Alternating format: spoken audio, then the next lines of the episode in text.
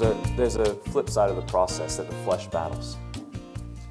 There's a part for us that the flesh gets in the way. And, it, it, and I wrote this down because there's, we are in the world and we're, tr we're striving not to be of the world. And part of this process is for us, and for me, maybe I'm just speaking for myself, there hits a point where you're, Lord, what do you see in me that you do this? And I believe that the disciples had that for a moment. What do you see in me? And it's the right question. But we we're living in a world that is constantly pushing us to the surface, not on the soul. And when we're asking God, what do you see in me? We're actually asking Him, what do you see on me? Because we're looking at the surface. We're looking at the mistakes. We're looking at the shortcomings. I can't do this, and I, I shouldn't do that. And last week I did this, and uh, two years ago did that, and I can't get it out of the back of my head anytime that I see them or, or hear that. And God's saying, it's not what I see on you. It's what I see in you. I see your soul. It's not the clothes you're wearing, it's the character that I put in you. In your weakness, I'll make you strong. I'll give you an, one or two quick stories, and, and I'll, I'll give way for our brothers. The, so Christine does so much with Sophia at school, and, and the first time I had to take Sophia to school by myself, I had the backpack and the water bottle and the, and the sleeping sack and, and, all the, and all the stuff, the lunchbox. And here's me coming down the hallway with, like, my pinky has the water bottle. Not a true story. My ring finger has the, the backpack. Um, I've got her hand in one, and my, my pointer finger has the sleeping bag, and I'm carrying it. And we get to the door, and we open the door, and I hand it all over to the teacher gladly. Give Sophia a hug, and she goes in. And I come back hours later to pick her up, and the teacher hands me the backpack, and she hands me the sleeping sack, and she hands me Sophia. And I'm looking at it like, where is everything? She's like, water bottle's inside pouch, lunchbox in the bottom, clothes are underneath. I, oh, that was easy, thank you. She paused and looked at me and she says, I do this every day. And I'm like, here's me, the first time trying to carry everything. Here's me, the first time trying to carry everything. Here's me, this time trying to carry everything.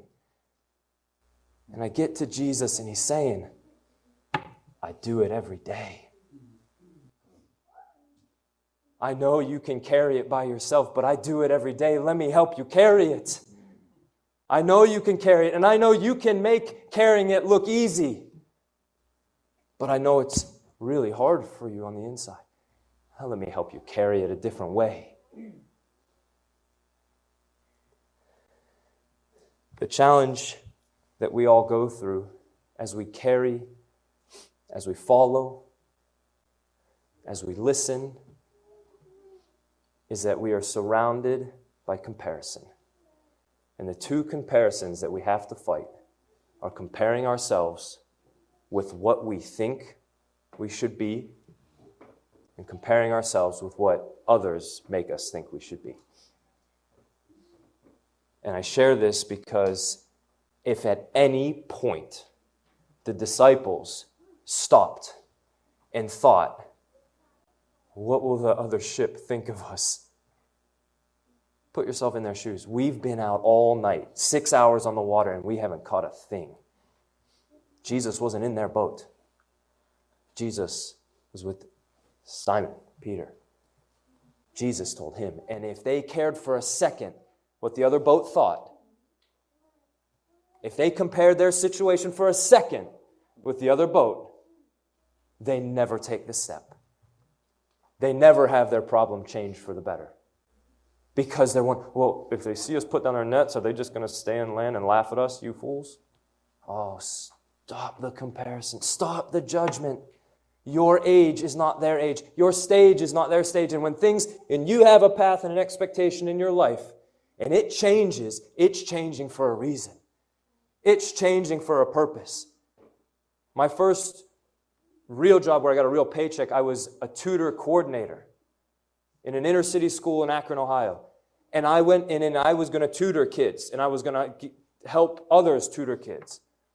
And within the first month, They said, now you're the tutor, the program coordinator. You need to go hire tutors. And you and I, I don't know what to do. I'm in grad school. I got classes. I got, I got coaching part-time. I'm doing this part. I don't know what to do. I didn't expect this. And look at my coworker. She's a rock star. She's writing grants. She's winning us money to make these programs happen. Stop comparing and just put my nose down and do the best I could. That's all. A month later, the grant writing rock star left. Oh, my net was breaking, and now my my ship was sinking. Lucas, we need you to write a grant. I don't want to write a grant. I don't know. I don't know how to write a paragraph. I just got my degree in math. I haven't written for four years. Oh, the Lord will take care of it. Jesus is with me. He's in my boat, and I didn't expect to be doing that. And if I compared myself to where I thought I would be at that point in life, there would be a swirl of emotion and disappointment, but I just had to put my head down again and do my best. I hope, I hope this makes sense, because it's really not about me. It's really about magnifying Jesus. It's about saying, if He can do it for me, He can do it for you. And if He can do it for these brothers, He can do it for you. And, and I'll conclude with this. There's a, there's a story we all know. First Nephi three, the verse that I'll refer to is seven. Nephi has a dream that God told him to go get the plates from your relative. And geez, I put myself in the shoes of these guys sometimes, and I think, this is crazy. This is madness. God gives me a dream that I got to go to my power-hungry drunk uncle and get our family records. And I might have to kill him to do it, but I got to do it. And God... Okay, Lord, here we go. Brothers, hey, let's go, brothers. We're going to Laban. And we're going to figure this out, and God's going to provide a way. And there it is again. Sinking ship, moment. Could be empty net, but no, we chose sinking ship.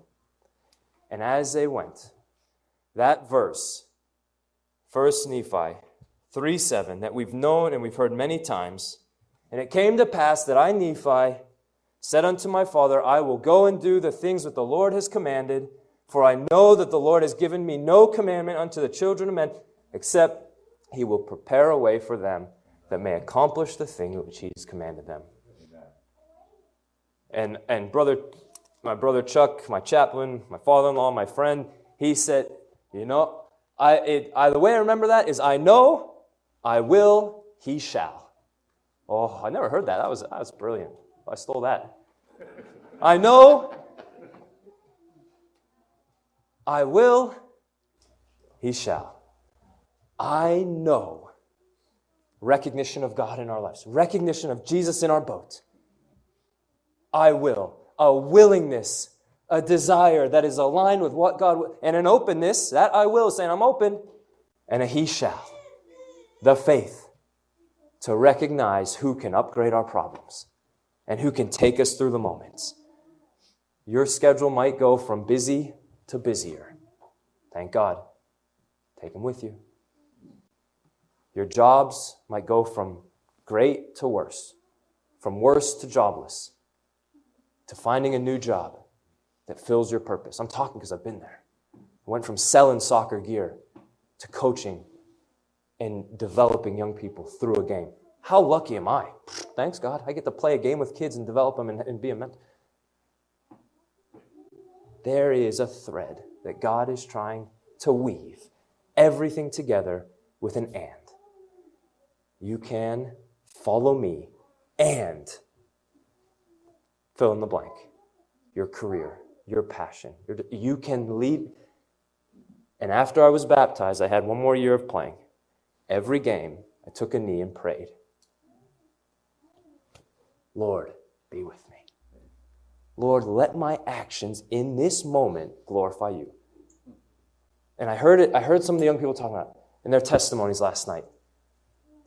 Other young people coming to them, asking them to pray for them. Oh, sinking ship moment. Breaking net moment. Good. Embrace it. I had young people coming, Lucas, I got a problem. I'm addicted. to this website. I'm addicted to this substance. I'm addicted. Lord, my boat is sinking. Help me. What do I say? What do I do? It's a good thing. It's a good thing, brothers and sisters. It's a good thing, young people, because Jesus is taking us from where we are in our own heads, trying to do our own things. And he's saying, through the power and the love and the mercy, I got more for you. We can do hard things, brothers and sisters. I got your attention. I love it. Turn to your neighbor. You can do hard things. Tell him right now. Do it. You can do hard things. Turn to your neighbor and tell him, with Jesus. I love you, brothers and sisters. God bless you. Have a wonderful day.